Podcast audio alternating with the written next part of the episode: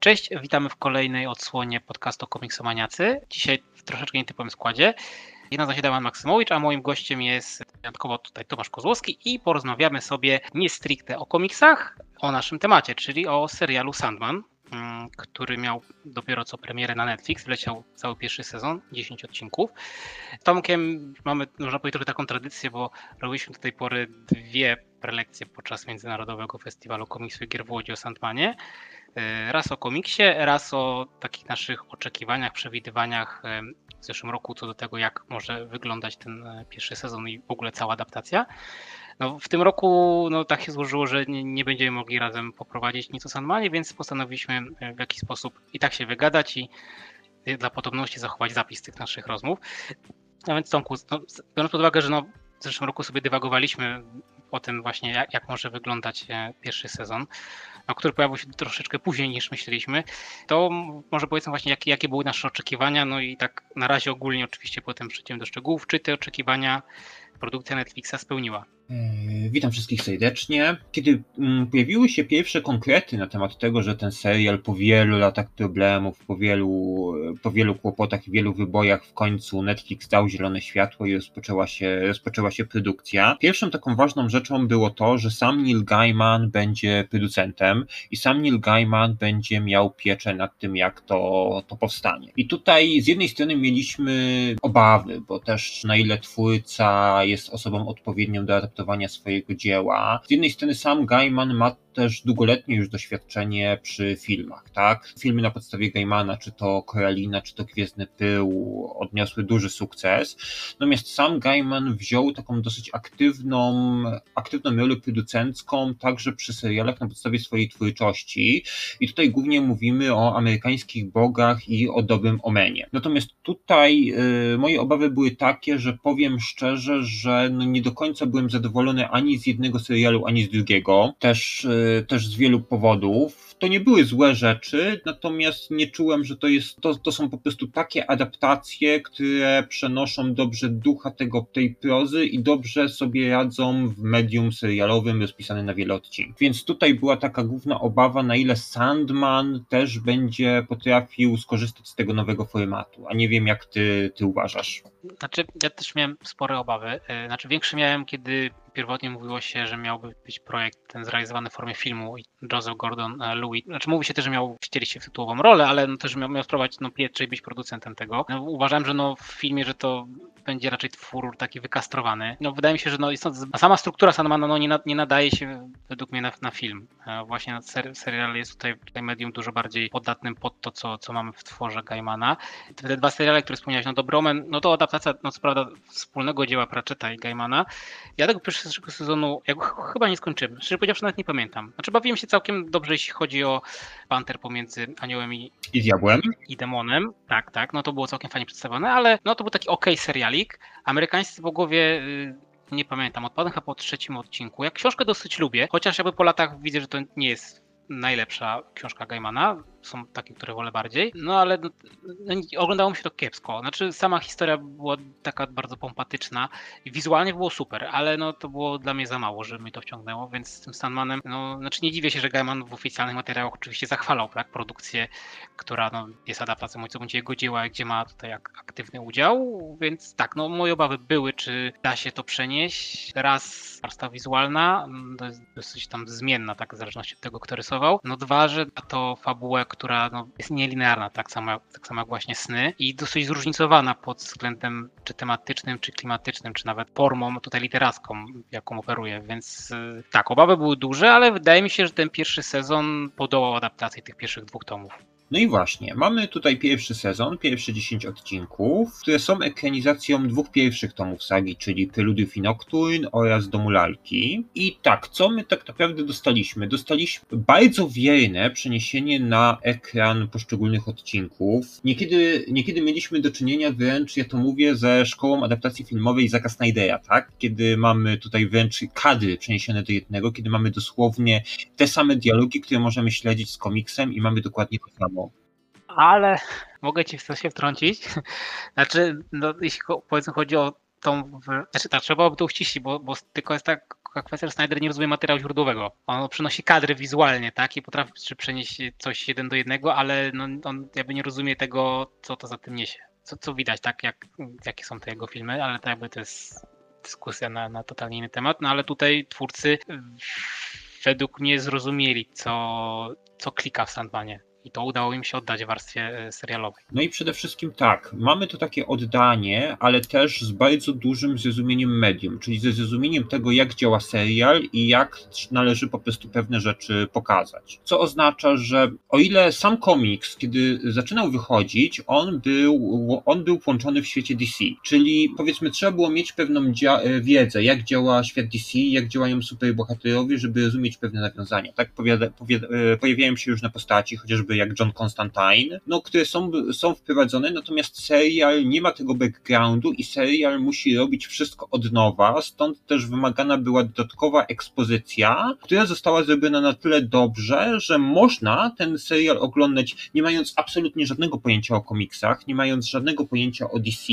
i wciąż wszystko wiemy, wszystko rozumiemy, nie ma żadnej takiej potrzeby. Wręcz nawet powiedziałbym, że ta ekspozycja, która jest na samym początku, czyli to takie wprowadzenie tego, kim jest y, Morfeusz, o co chodzi w ogóle z tą krainą snów, jest takie długie i może nawet zbyt długie, no ale właśnie, ja to mówię jako ktoś, kto dobrze zna materiał źródłowy i czegoś takiego nie potrzebuje, ale dla takiego zwykłego widza, który nie do końca może mieć świadomość, jak działają te takie oniryczne rzeczy z gatunku miejskiego fantazji, no może to było potrzebne. To, to też, też się zgodzę. No, oczywiście mamy inne spojrzenie, tak, no bo materiał z źródłowy znamy dobrze, jak nie bardzo dobrze, jak czytałem tyle razy, że teraz po prostu powstrzymałem się przed serialem, żeby powrócić do komiksu. Mówię, że nie chcę pamiętać dokładnie wszystkiego, tak? Żeby właśnie nie, nie porównywać tego tak bardzo. No i więc, no, ponieważ na ten początek jest znany nam, też mogę się zgodzić z tym, że wydaje się trochę przydługi, ale rzeczywiście jest potrzebny. I, no, i te zmiany, o których powiedzieliśmy, tak, no, troszeczkę okroić i pewne rzeczy zmienić, yy, działają, tak?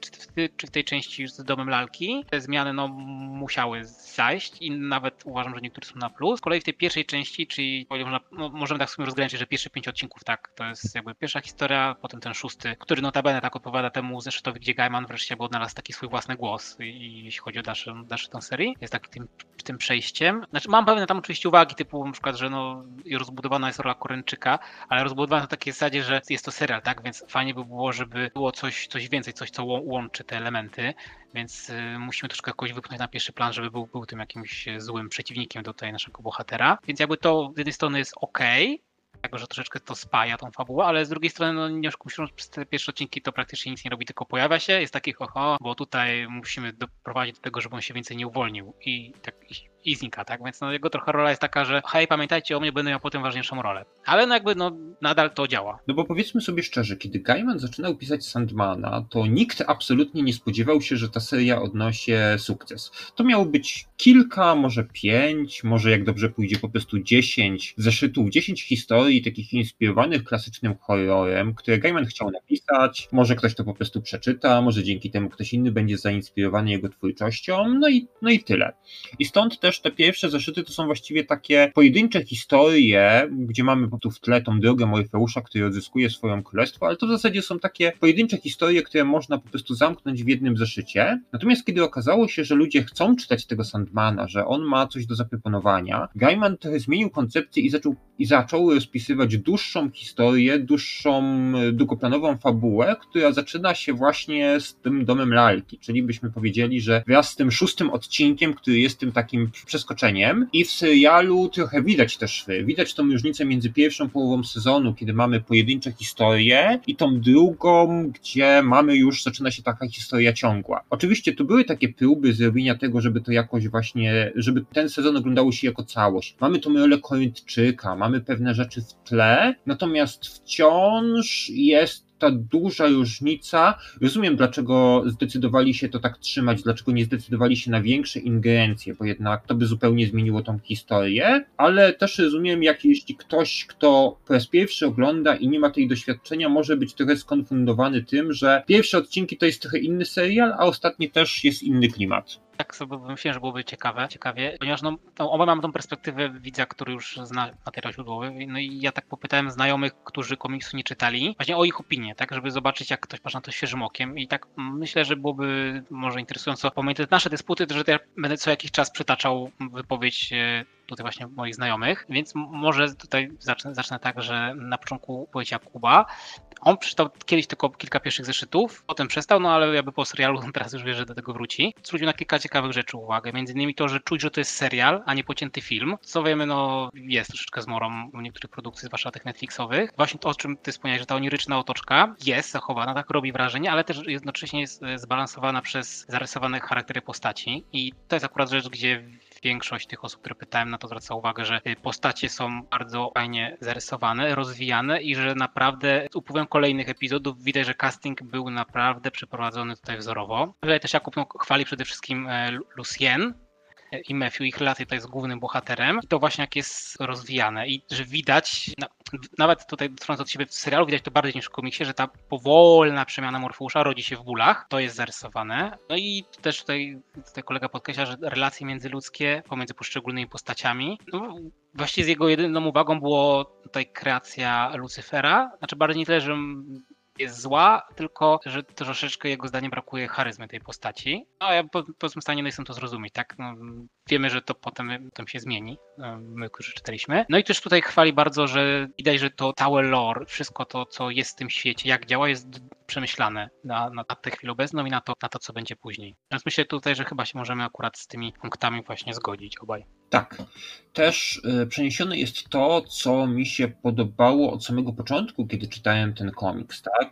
To jest coś, co wyrosło z tej tradycji superbohaterskiej, natomiast zawsze w centrum Sandmana stali tacy zwykli ludzie ze zwykłymi problemami. Tutaj też. Najpierw mamy historię Alexa Bridgesa, czyli po prostu młodego chłopaka, który wychowuje się w przejarzonym cieniu swojego ojca. Później mamy, później mamy tą Constantine, która też miała swoją tragiczną przeszłość, a później mamy Rose i Litę, czyli też takie dwie zwyk zwykłe dziewczyny. W komiksach to było trochę inaczej, bo one nie były zwykłe, no ale w serialu wycięliśmy tą całą superbohaterską przeszłość. I to są zwykli ludzie, którzy mają swoje problemy, działają, zaś cała ta otoczka fantastyczna jest w tle, buduje klimat, ale wciąż to jest serial, który opowiada o ludzkich problemach i o takich zwyczajnych rzeczach, że my jesteśmy w stanie kupić te postaci, w jakiś sposób może utożsamić się z nimi, ale to nie ma czegoś takiego, że oglądamy jakiś taki grecki epos o istotach, które nas nie dotyczą.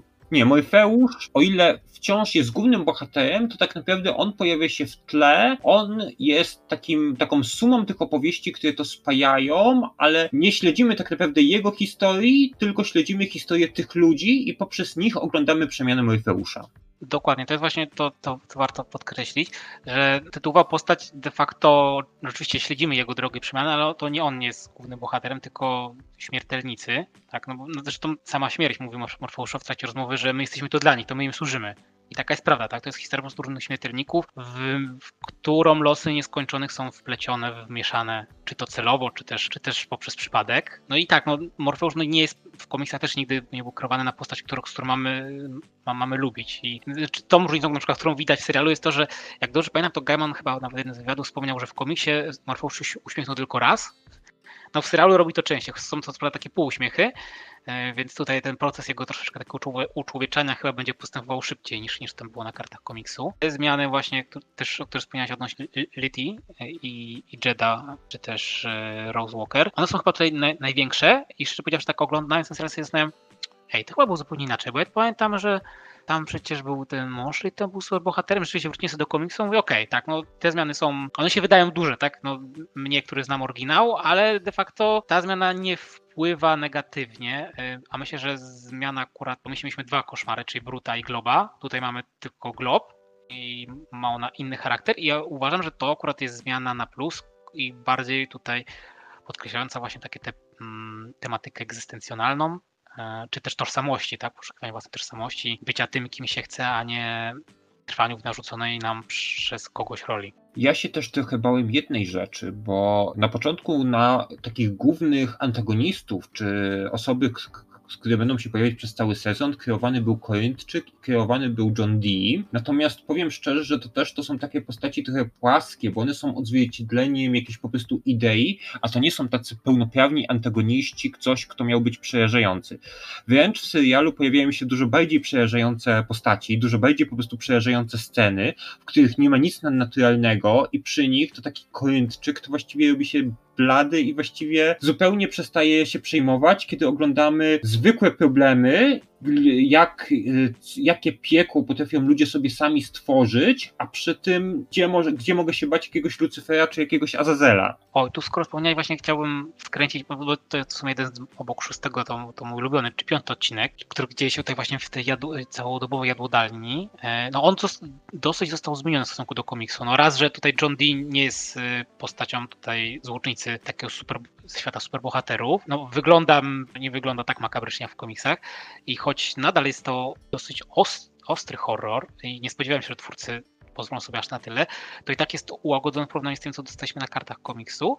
Aczkolwiek uważam, że ta zmiana jest dobra. Powiem, że jakieś pisałeś mówię, że troszeczkę dla ciebie ten horror był w komiksie właśnie trochę za bardzo. To wydaje mi się, że jest troszeczkę stonowany i przez to, że ten John Dee nie jest aż tak przejaskrawiony, to bardziej się skupiamy właśnie na tym horrorze tym ludzkim, co człowiek tak naprawdę jakie zło potrafi sobie skrywać, czy, czy pragnienia, które hamuje w sobie, żeby nie wydostało się na zewnątrz. I to uważam, że bardzo dobrze wybrzmiało właśnie tutaj pod, pod kątem tych tragedii ludzkich i przedstawienia tych, tych bohaterów, których no de facto widzimy właściwie tylko w tym odcinku. No tutaj muszę powiedzieć, że twórcy wybynali z tego, że to wcale nie jest tak, że, że jednak te postaci nadnaturalne kradną show i są w centrum uwagi, bo wcale nie. Tu jednak zostało to zrobione dobrze i tutaj nie ma się co, co martwić. Ten John Dee, też komiksowy, to był właśnie taki super bohaterski łotr, który chce zniszczyć świat. Doktor Destiny, tak? Tak, więc tu jest lepiej, ale wciąż jednak to jest historia od początku do końca o, o ludziach. Jeszcze właśnie przypomniałem się a propos zmiany, bo wspominałeś o, o, o tym właśnie co zaszło w domu lalki. Ja na przykład totalnie zapomniałem, wyprokartkując sobie to, to mi się przypomniało, że Unity Kincaid w serialu jest prababcią Ross Walker, a w komiksie, no ponieważ tam akcja, no akcja w świecie śmiertelników w serialu dzieje się współcześnie, w komiksie również, no tylko to było jakieś 30 lat temu, więc tam była z kolei nie prababcią, a jej babką i na, w tą podróż z Rose y, wyruszyła tak naprawdę jej matka, która tutaj na potrzeby serialu została uśmiercona i to, można powiedzieć, że jest to duża zmiana, tak jeśli chodzi o rodzinę Walkerów, ale to też według mnie ciekawie zadziałało. Mhm. W ogóle jest taka, taka sytuacja, tak? Bo Sandman zaczął wychodzić pod, od y, końcówki lat 80. do połowy lat 90. i wówczas to była taka ikona amerykańskiej kontrkultury, tak? Rzecz, która wychodziła w mainstreamowym wydawnictwie komiksowym, a kompletnie nie miała nic wspólnego z tym, jak te komiksy wyda były wydawane. Poruszała właśnie takie tematy mocno obyczajowe, mieszała je z fantazją, z horrorem. Była czymś po prostu nowym i też po prostu uderzającym, tak? Właśnie te takie ludzkie historie, te wszystkie, te wszystkie motywy ludzi szukających swojej tożsamości, tak bardzo różne od tego, co wydawnictwo czy to DC, czy Marvel proponowało do dzisiaj. To było świeże, to było przełamujące pewne schematy i ograniczenia, na tyle popularne, że nawet dostawało nagrody pozakomiksowe, tak, bo jeden z odcinków Sandmana dostał, yy, chodzi o Sen Nocy Letniej, dostał World Fantasy Award, po czym jury po prostu było tak przerażone, co oni zrobili, że musieli zmienić regulamin na to, żeby już nigdy więcej żaden komiks nie nie dostał poważnej nagrody, ale, yy, ale tak. I wtedy to była ikona kontrkultury, natomiast teraz mamy trochę inną taką sytuację, bo teraz Sandman nie zaczyna jako kontrkultura, tak? Teraz Sandman zaczyna jako serial pełni mainstreamowy, chodzący do chyba największej platformy na świecie, oglądają to tłumy i z tej kontrkulturowości nie zostaje wiele. Bo jak możemy porównać te sytuacje? Bo jak możemy porównać te, te sytuacje. Serial jest zrobiony też i wizualnie, i poprzez casting, tak, żeby trafiał do fanów współczesnych seriali fantastycznych, tak.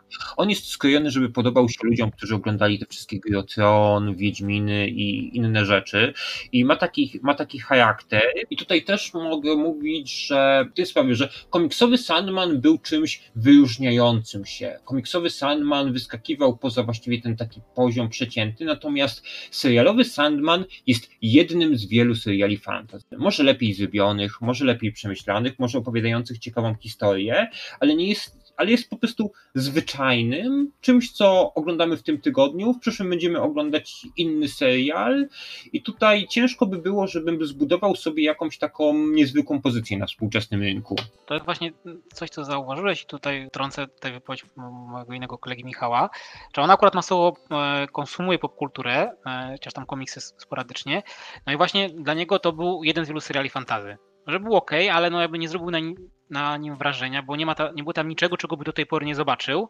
Ale z drugiej strony też jak rozmawialiśmy, to był ciekawy, czy te rzeczy, które są w serialu, to one są zrobione na dzisiejsze czasy, czy one były już wtedy wówczas w komiksie. No bo jeśli były w komiksie, no to, że, no to zapewne na tamte czasy były czymś rewolucyjnym, jeśli chodzi o, o to medium. Znaczy w ogóle jeśli chodzi o coś, co jest w mainstreamie. No i tak było, tak? No i na przykład też powiedział, że troszeczkę raził, raził go nadmiar wątków LGBT w takim znaczeniu, że wydawały mu się one, czy są dodane na siłę, no bo no mamy teraz taki klimat, że no, reprezentacja jest ważna, więc jest tego dosyć dużo w popkulturze. Po czym powiedziałem mu, że no właśnie nie, że tak naprawdę może bardziej ta seksualność Koreańczyka to było coś, co było dodane, a resztę znamy z kart komiksów. No mówi, że okej, okay, ale nadal wydaje mu się, że to mogło być poprowadzone bardziej subtelnie, bo z drugiej strony przykład niedawno widział, notabene też adaptację komiksu Heartstopper, który, która no nie jest serialem fantazy, ale właśnie skupia się na tych różnych mniejszościach i serial bardzo mu się podobał i tam uważa, że to y, padało dosyć organicznie. Różne właśnie te orientacje, tam tematy płci, że tutaj miał wrażenie, że czasami to było dodane na siłę, no ale z drugiej strony właśnie mówi, nie wie, czy, czy tak samo było w oryginale, bo jeśli było, no to musiało być te 30 lat temu czymś odważnym. A będzie jeszcze bardziej, jeśli, kiedy dojdziemy do adaptacji zabawy w ciebie chociażby. No tak, 30 lat temu chodziło o to, że o pewnych rzeczach w ogóle się nie umówiło w tych mediach głównego nurtu i też Gaimanowi zależało na tym, pokazać, żeby to przemóc, stąd właśnie pojawienie się tych wątków. Ciężko mi powiedzieć, czy one są po prostu na siłę, bo to raczej bardziej wynika z tego kontekstu, czyli jak to jest robione w innych serialach fantazy. Tutaj powiem szczerze, że ja mam mniejszą wiedzę i nie chcę się po prostu wypowiadać, jak to wygląda na innej półce. Natomiast też nie chcę wchodzić w jakieś wojenki, czy po prostu jakieś takie awantury światopoglądowe, bo to też nie, nie leży chyba w obiekcie zainteresowania naszej rozmowy. Nie, znaczy, no, no, wydając komiks, no to tak mogę potwierdzić, że to rzeczy były w komiksach, więc jakby to jest odda oddane, nie jest to nic oddanego na siłę. No akurat e, czytam to przeseksualizowanie Koreańczyka, akurat według mnie było zbędne. Wolałbym znaczy raz, że nic nie wdusiło do fabuły. Dwa, że wolałbym, żeby właśnie e, on nie tyle wykorzystywał ludzi jeszcze w taki sposób, tylko po prostu traktował jako takie po prostu mięso, które po prostu morduje, tak? Jako, jako taką zabawkę. Więc wydaje mi się, że wtedy byłby nawet bardziej przerażający, bez próby jakiegokolwiek powiedzmy go uczłowieczania, także jest w stanie nawiązać jakąkolwiek relację, chociażby cielesną z ludźmi. Chciałem coś jeszcze właśnie powiedzieć, a no to też to co wspominałeś, także no na tle innych seriali fantazy, rzeczywiście no wizualnie troszeczkę według mnie no to jest może jedyna rzecz, tak mógł się bardziej przyczepić, brakuje właśnie koloru. No jest dużo tych szarości, tych, tych, tych niebieskich filtrów. Komiks był dużo bardziej skrzący się barwami. No i liczę, że troszeczkę będzie tego więcej, zwłaszcza w, kiedy będziemy podróżować po snach, czy, czy po tych krainach, które poznamy, czy to w Zabawie w Ciebie, czy no w jakichś późniejszych tomach, które mam nadzieję, no doczekam się również ekranizacji, czy, adap czy też adaptacji. Ja znowu, jeśli chodzi o takie kwestie wizualne, to tak naprawdę mam dwie, chociaż nie, nie wiem, czy zarzuty, czy raczej takie uwagi związane z tym, jak to wygląda medium, czyli jak wyglądają seriale dzisiaj. Pierwsza rzecz to te seriale też, one mają taki określony model aktorski, że to jest takie bardzo minimalistyczne, bardzo oszczędne aktorstwo i mam wrażenie, że wszystkie, wszyscy, wszystkie osoby, które biorą udział w obsadzie, to one grają bardzo mocno na jedno oko to tutaj nie, nie ma dużej ekspresji, nie, jest takie, wszystkie po prostu takie rzeczy spokojne. Ja rozumiem, że Tom Sturridge jako Morfeusz, to on wręcz miał zadanie po prostu mieć cały czas kamienną twarz i jak raz na pięć odcinków zrobi pół uśmiech, to to ma działać. I działa ale przez to, że większość postaci tak robi, to mi się trochę tak dziwnie ogląda, zwłaszcza jak mm, mam porównanie, czy to ze współczesnym kinem, czy właśnie tymi takimi rzeczami filmowymi, no ale rozumiem, że to jest efekt, jak te seriale są robione i jak te seriale są oglądane. Natomiast druga rzecz, którą, na którą po prostu zwróciłem uwagę, to jest to, że to jak to wygląda, te kadry serialowe, one są po prostu bardzo małe. To trochę tak, że ja to oglądając, ja widzę to jest tak, że oglądam po prostu jakieś dekoracje, jakieś takie po prostu małe fragmenty planów, w których nie ma jakiegoś takiego wielkiego świata, nie ma zrobionych po prostu jakichś takich dłuższych, dłuższych po prostu większych ujęć. Mam krótkie po prostu zbliżenia, małe fragmenty tego świata, bez jakichś takich detalów, bez wielu rzeczy w tle i tutaj przejście z komiksu na serial zwróciło po prostu moją uwagę. No ja rozumiem te, też, dlaczego tak jest, tak? Mimo, że ten serial miał duży budżet, to też nie mógł sobie pozwolić na takie rzeczy jak superprodukcje Disneya, prawda? Ale wciąż to widać, że to jest takie małe i kameralne. Wiesz, to znaczy, znaczy no raz, że ma, masz rację, bo no, mówi się nawet czasami, że aktorstwo serialowe, tak? Aktorstwo filmowe to jest y, trochę inne i nie każdy aktor serialowy odnajdzie się w filmie, prędzej w drugą stronę. Y, to ciekawe, co mówisz o tym kadrowaniu. Wiesz, te, ja nie zwróciłem na to uwagi, y, ale no, teraz jak pom, pom, zacząłem myśleć na tym, kiedy o tym mówiłeś, to tak, jak najbardziej masz rację. I jeszcze kwestia właśnie tutaj, jeśli chodzi o aktorstwo, no to jest no, kilka postaci, które chciałbym wyróżnić. E, przede wszystkim tutaj Joanna Constantine, tak, nie Konstantin, wreszcie tutaj jest do, dobrze wymawiane. Ja tutaj powiem tak, że miałem to trochę, znaczy tak, nie miałem jakichś obaw, że o, nie, że nie dostaniemy tutaj Johna Konstantina. No, come on, tak naprawdę to, że mamy Joannę w teraźniejszości i potem będziemy ją w retrospektach z czasów rewolucji francuskiej, to to są jej jedyne dwa występy, tak? Czyli zobaczymy pewnie tylko jeszcze raz. I okej, okay, no niby nie pali, tak, no, ale jakby charakter, jeśli chodzi tutaj o sposób wystawiania się i grę aktorską jest naprawdę super tutaj. E, Jenna Coleman, ona się nazywa? Jenna Coleman. Tak, tutaj zagra super, więc moim jedynym zarzutem jest ten biały płaszcz, który jest totalnie niepraktyczny i nie rozumiem go, kto nosi w brudnym e, tutaj Londynie biały płaszcz, e, ale też mój kolega, który jest chyba największym fanem Johna, jakiego znam, skoro nawet powiedział, że on daje nawet zielone światło, bo był po tam pierwszych materiałach przekonany, że aktorsko da radę, więc to, to było super. Miałem pewne obiekcje co do zmiany Luciena na, Lu- na Lucien. To bardziej chodziło mi może o płeć tylko na początku design, bo myślałem, że okej, okay, skoro bierzecie kobietę ona jest bibliotekarką, to może byłoby ciekawe, gdyby zrobić ją, yy, jeśli chodzi tutaj o design postaci, jako taką stereotypową bibliotekarkę.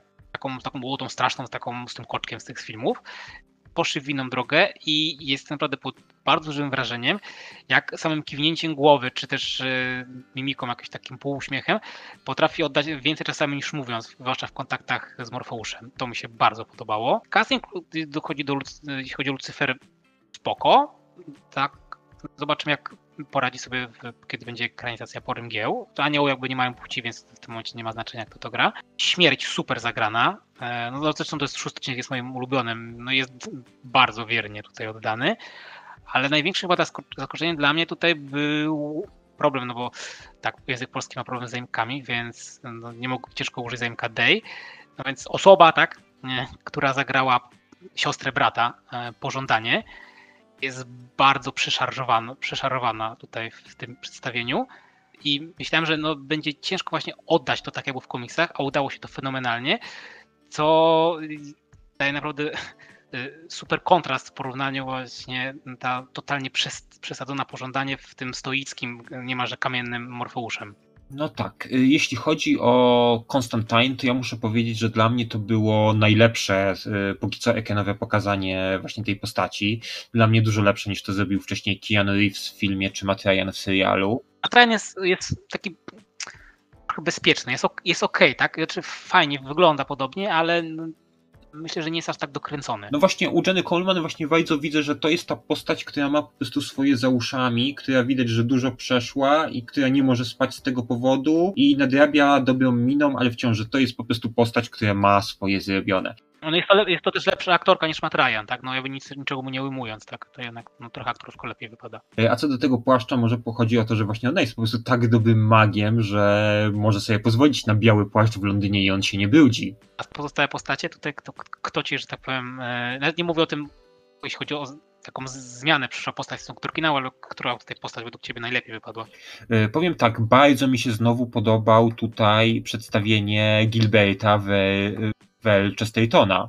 Tu ta scena, kiedy on po tu chodzi po tej konwencji, tu wchodzi do kolejnych drzwi, to było po tu pięknie tej jego miny. Tutaj uważam, że aktorstwo, właśnie ta, ta postać była, była zrobiona. Bardzo mi się podobał, jak został dobrany głos Matthew, Patton Oswald, zwłaszcza, że w komiksie to jest jedna z najważniejszych postaci, bo to jest tak naprawdę kruk Morfeusza jest tym, który wprowadza czytelnika w ten świat i który tłumaczy mu on, jak, jak działa. Serialu jest też dokładnie tak samo, też jest tym, który, z którym podróżujemy i to jest zrobione świetnie. Lucien kiedy pierwszy raz Lucien się pojawia, to jak pomyślałem, że to jest naprawdę fajnie zrobione, mam nadzieję, że będzie jej więcej, no i było jej więcej i mam nadzieję, że jeśli powstaną kolejne sezony, to jak najwięcej Lucien, jak najwięcej bibliotekarki, to jest to, to o co chodzi. To jeszcze po prostu mam jeszcze przedostatnią tutaj osobę, którą znam, chciałem wspomnieć.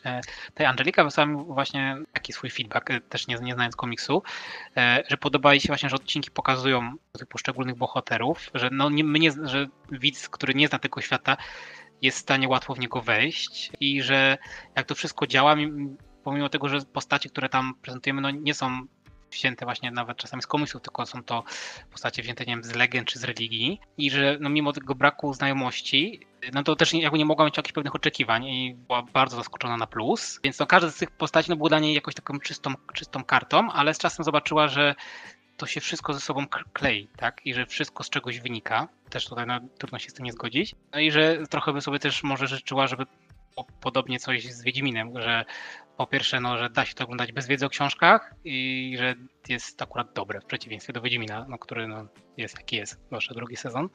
Tak, to tyle i potem jeszcze będę miał do przytoczenia jedną wypowiedź, już trochę taką bardziej roz, rozbudowaną, ale to sobie zostawimy na później, bo myślę, że jest tam kilka spostrzeżeń, które nawet słowami lepiej umują to, co ja chciałem powiedzieć, niż... Jest tam kilka, jest tam kilka spostrzeżeń, które nawet lepiej ubierają w słowa to, co, co ja chciałem sam powiedzieć. No i też, o ile nawiązujemy do materiału ale też mamy takie małe, powolne smaczki, które pokazują nam ten, że ten świat jest większy, że jeżeli jest powiedziane, że Morfeusz jest przedwiecznym władcą snów, który był przez długie stulecia, przez długie tysiąclecia, to też może być to trudno w to uwierzyć, aż do momentu, w którym pojawia się ta scena z Chowem Gadlingiem, czyli człowiekiem, który postanawia nie umrzeć. Bo to jest ten moment, od którego można całkowicie po prostu uwierzyć w ten świat i zobaczyć, że to działa, tak? Że to funkcjonowało przez długie stulecia, że te postaci są z nami, są obok i ten świat naprawdę żyje i ma w sobie coś więcej. To jest ten moment, po którym ja stwierdziłem, że o ile pierwsze odcinki mi się podobały, to już od tych scen, od tych po prostu momentów ja byłem już całkowicie przekonany, że tak, to jest ten serial, na który czekałem, tak, to jest ten serial, który ja chcę oglądać. Tak. I to była właśnie była dobra decyzja e, tutaj, nie wiem, czy showrunnera, czy tam kto za to odpowiadał, że pomimo tego, że taki z Hobem, no, co prawda jest w drugim tomie e, Sandmana, ale jest dużo później, a że tutaj postanowiono połączyć to z tym odcinkiem, który jest takim przejściowym, czy właśnie z tym szóstym, dzięki czemu ten szósty jest tak mocny, bo z jednej strony przedstawia nam śmierć, która jest ulubienicą czytelników i pozwala nam właśnie troszeczkę się dowiedzieć więcej na temat nieskończonych ich roli. No i z drugiej strony właśnie pokazuje, że rzeczywiście oni istnieją od zawsze i jak trafią się zmieniać. Mimo tego, że niektórzy, tak jak twierdzą, że nie są do tego zdolni. No tak, ale to też jest taka, taki motyw, który przewija się przez cały serial, tak? Y, czyli z jednej strony konsekwencje po prostu naszych czynów, ale też to, czy to, w jaki sposób żyjemy, to, co się dzieje wokół nas, zostawia po nas ślady i jednak powinniśmy z jednej strony dopasowywać się do tego, co się dzieje, ale też nie po prostu jakiś taki upór, czyli ufać ludziom, którym mamy obok siebie, i działać w nim, a nie stać na y, straży po jakichś, nie wiem, czy to rzeczy obyczajów, być, y, przestrzegać jakichś y, praw sprzed dziesiątek czy setek lat. Swoją drogą tak, teraz tak, tak przyszło do głowy, że oczywiście no, w komisjach te postacie tam powracają, okazuje się, że mają ze sobą jakieś relacje, później wraz z rozwojem fabuły. No, na przykład no tutaj, ponieważ zostało trochę, trochę zmienione w serialu i tutaj Rose Walker i Lita są przyjaciółkami, więc o ile Rose, więc o ile Rose później w komiksie chyba chyba się ten gościnnie, tak nie, nie, ma, nie odgrywa roli, no to tutaj ze względu na to, że Lita później będzie miała istotny tutaj swój wpływ na akcję Sandmana.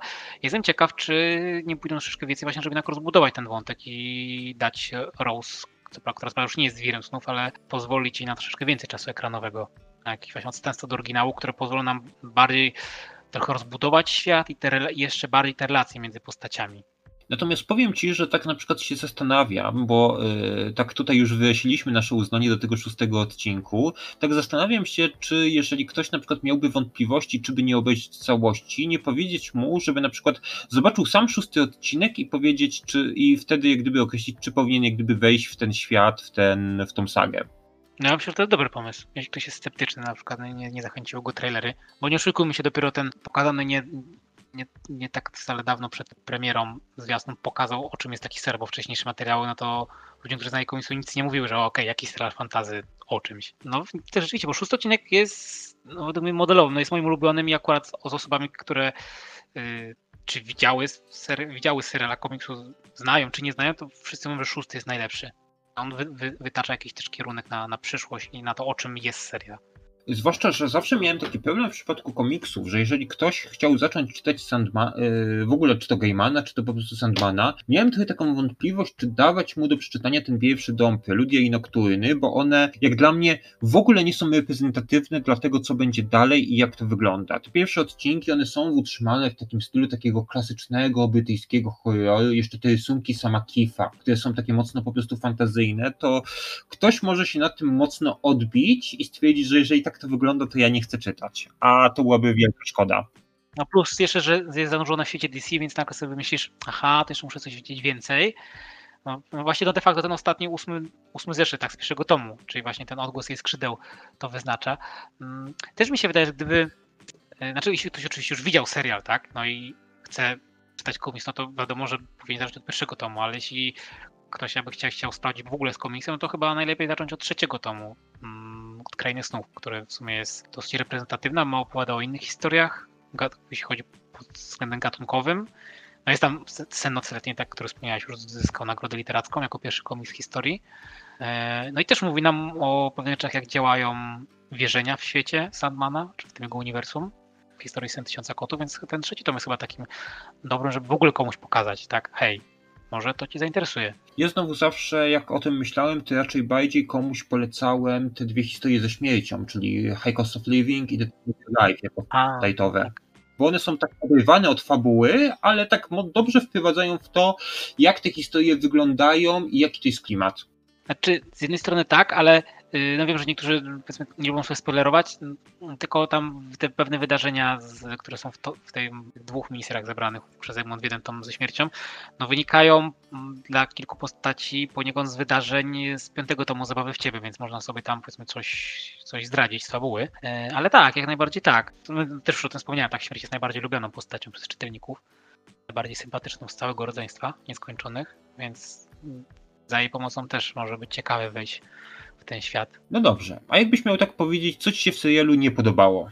Okej. Okay. Znaczy no, o tych kolor, kolorach już wspominałem, że no, przydałoby się trochę tego więcej. Z racji tego, że no, tam troszkę też czytałem, szukałem informacji, no to teraz dostaję mnóstwo podpowiedzi artykułów jak na temat Sandmana i troszeczkę tam co, co niektóre z nich podczytuję. I był pomysł, żeby pełną sekwencję zrealizować w formie animacji i to mogło być ciekawe. No tutaj jakby nie, nie było na to zgody. No zakładam też, że kwestie to budżetowe by troszeczkę poszły bardziej. E, no więc no, tak, mam problem z tymi kolorami. Mam nadzieję, że jak weźmiemy się już za ekranizację e, zabawy w ciebie, to te kolory będą, bo nie chciałbym mieć tych fantastycznych krain znowu wybranych z kolorów. Czy coś mi się jeszcze nie podobało? No mówię, te zmiany nie wszystkie są na plus. Mówię tak to też już wspominałem, tak, to rozbudowanie Korynczyka no niekoniecznie tak zadziałało, no ale to jest specyfika seriali, więc to jestem w stanie wybaczyć, więc de facto nie podobała mi się promocja tego serialu, bo no, powinien bardziej trafić się do osób, które no, nie siedzą w temacie, tak jak my, czy, czy przede wszystkim do tego niedzielnego widza, no i do tych, którzy oglądają fantazy, a żeby też im pokazać, ej, to jest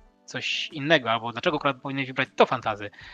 I tak, jest jako numer jeden oglądany na Netflixie, bo poszedł tutaj word of mouth, że jest naprawdę dobry i serwisy popkulturowe chwalą go z góry na dół. Ale to jest taki mój główny zarzut. No nie będę się czepiał typu tam, że o, że Morfeusz powinien być blady, bo Gaiman powiedział, że na początku miał taką charakteryzację, zrobili mu te, te takie te włosy jeszcze bardziej odstające, ale to wyglądało zbyt przesadnie. Zresztą mam w jednej scenie, kiedy ogląda się, to nie była sadzawka, to było jezioro chyba, tak? To wygląda bardziej komiksowo. No i no, życzymy sobie, żeby było więcej tych dekoracji właśnie, żeby było więcej życia, tak? No to są sny, no sny potrafią być szalone, kolorowe, więc dajcie tego po prostu więcej. Nie, bardziej może nie mam mówię, uwag na teraz, mam po prostu pewne nadzieje na przyszłość. Już, już nie obawy, tak jak miałem przed serialem. Ogólnie jestem bardzo na tak, jeśli chodzi o tą adaptację. Szósty odcinek zachwycił mnie, piąty mi się bardzo podobał. Uważam, że jest to adaptacja niemożliwa do zrealizowania, tak żeby y, oddać to, co ma do uważam, że to się udało. I jasne, może nie robi to takiego wielkiego wrażenia, jak robiło 20-30 lat temu, ale myślę, że wraz z rozwojem e, kolejnych sezonów to też zobaczymy, że są rzeczy, które wyróżniają to na tle innych podobnych tego typu dzieł kultury. No tak, bo tak naprawdę, kiedy ob obejmiemy to z tej wersji wizualnej, przestaniemy zwracać uwagę na kolory, na jakieś efekty specjalne, na jakieś po prostu wielkie sny, czy po prostu niesamowitych aktorów, którzy dostają atrakcje oscarowe, to z tego wszystkiego zostaje nam oryginalna opowieść. Ta opowieść, która nie zmieniła się od 30 lat, może przeszła po prostu taki lifting, żeby po pierwsze bardzo pasować do dzisiejszych czasów, ale też bardziej jest takim efektem przemyślenia Gaimana, że gdyby miał całość robić początku, to by wprowadził kilka zmian i te zmiany zazwyczaj są słuszne i zazwyczaj są po prostu bardzo po, potrzebne. Ale znowu wreszcie mamy tą historię o, o zmianie, mamy o opowieściach i o tym, co jest tu w życiu ważne i jeżeli patrząc na to, to jak najbardziej. To jest ta historia, która była po tu potrzebna. No i teraz takie pytanie, na ile właśnie w świecie wielkich superprodukcji czy kolejnych seriali pojawiających się co tydzień na Netflixie to będzie w stanie zachwycić ludzi. Wiemy póki co, że serial jest sukcesem. Tutaj, jak śledzę Nila Gaimana na Twitterze, to on po prostu wrzuca kolejne zdjęcia, że po prostu serial jest na pierwszym miejscu wśród oglądanych w kolejnych krajach. Natomiast na ile to się przełoży na kolejne rzeczy, to, zobaczymy, na ile to da jakikolwiek efekt, nie wiem, w innych dziełach popkultury, czy zainspiruje też innych twórców do powrotu do takich rzeczy. Na to nie potrafię powiedzieć. Sam Gaman powiedział zresztą, że zadaptowano raptem kilkaset z ponad tam 3000 stron Sandmana i że ma nadzieję, że, no, no, że widzowie dopiszą, że z, zadaptują wszystkie 10 tomów, potem zrobią prequel, uwerturę i może jeszcze te poboczne, yy, właśnie po projekcie, czy jako równolegle, te, spin, te spin-offy. E, I teraz może sobie jeszcze pozwolę, zanim dojdziemy do jakiegoś podsumowania, też przytoczyć, od, przytoczyć tutaj wypowiedź mojej koleżanki Agaty, która jest, nie skończyła jeszcze, jest właśnie po szóstym odcinku i jest zachwycona i, i rewelacyjnym cast, castingiem i tym, jak czerpie z mitologii, z religii ten serial, yy, podejściem do śmierci, nawet takimi małymi wątkami jak wątek Kaina Jabla, jak jest tutaj przedstawiony, e, Hobem Gadlingiem, z rzeczy, na które zwrócił uwagę, to jest właśnie, że te, te archetypy, które tam są, e, wspólnota doświadczeń, pełne też jednocześnie indywidualnych niuansów i których takiego ludzkiego życia, których uczymy się za pośrednictwem Morfeusza, który przybywa do, do Londynu. To właśnie jak serial umuje aspekty ludzkiego doświadczenia, jaki ma egzystencjalny, filozoficzny charakter i zdanie, które mi się najbardziej podoba, które mi napisała, że E, widać, że ta historia jest nośnikiem prawdy opisu ludzkiego istnienia. No i to myślę, że bardzo, bardzo ładnie to podsumowuje. No też chwaliła symboliczną walkę w piekle, e, że jest to produkcja, która naprawdę dała jej dużą satysfakcję. Mm, kiedy na co dzień czyta komiksów, no, czyta kilka, które kiedyś pożyczyłem, bo, mm, więc i o po prostu kiedyś rozmawialiśmy, dlatego też z ciekawości sięgnę po ten serial. No i akurat jej zdaniem jest wysmakowany wizualnie i jest, jest, jest oczywiście źródłem rozrywki, które jednocześnie pobudza intelektualnie, tak więc nie jest takim, taką typową papką Y, którą tak jak wspomniałeś, no, czasami tydzień po tygodniu wpada na Netflixa. No i też udało jej się dostrzec no, to i też inne rzeczy. I jest to dla mnie jednocześnie też dosyć dobrym wyznacznikiem tego, że serial działa jako adaptacja. Bo jeśli osoba, która nie zna komiksu, jest w stanie dostrzec te rzeczy w serialu, które w komiksie ja widziałem, y, że ja, no my tak, no fani komiksu widzieliśmy, no to znaczy, że adaptacja jest naprawdę udana. Y, bo według niej właśnie czy te wszystkie stereotypy, czy kalki kulturowe są tutaj przedstawione e, dobrze, tak? Znaczy w dobrym tego słowa znaczeniu i jednocześnie no, tak mieszają w tym e, popkulturowym kotle. No właśnie, ja mam największą taką nadzieję, że ten serial spowoduje, że tego typu, tego typu historie, tak opowiedziane, traktujące właśnie o marzeniach, o, o ludzkim życiu, to nie będzie coś takiego, że e, to jest w ogóle coś zupełnie innego, że to jest coś, czego nie ma w komiksach i nie ma w telewizji, tylko że to jest coś, co właśnie bardziej będzie się przesączać ku stronę mainstreamu jeżeli będziemy myśleć, że o, historia komiksowa, to raczej bardziej przypomnimy sobie dzieje Morfeusza i jego ludzkich, ludzkich towarzyszy niż co innego. Chociaż no to są właśnie takie sny bądź marzenia. Ale nie no, widać też w internecie właśnie, nie dość, że Gaiman wrzuca to, yy, no ja też przygotowałem taką trochę śmieszkową grafikę, jak czytać Sandmana i widzę, że sporo właśnie pojawia się jakieś pytań w internecie, ej, chcę sięgnąć po komiksy, jak, jak to powinno czytać? No akurat jest prosto, tak od pierwszego tomu, pierwsze 10, potem prequel, uwerturę, nigdy przed, no śmierć, y, no, no, można spróbować jeśli się chce, ale jak się, że tak powiem, nie chce sobie zepsuć y, żadnego tutaj smaczka fabularnego, no to myślę, że po piątym tomie można sięgnąć. No i świetna jest serial Lucifer Mike'a Carreya, o której zresztą też kiedyś mieliśmy prelekcję, taki obaj bardzo lubimy, którą z kolei powinno się czytać po, po czwartym tomie Sandmana. No i mamy teraz to Sanon Uniwersum, tak, tą inicjatywę, no, która no, mimo, że namaszczona przez Gaimana, to ona właśnie dogóryła, tak? W tym momencie w Stanach wychodzi tylko jedna, jedna ostatecz, ostatnia seria, czy może coś jeszcze będzie, ale no obecnie jest tylko jeden tytuł na rynku. E, tam chyba marketingowo to nie piekło im przez to sprzedaż.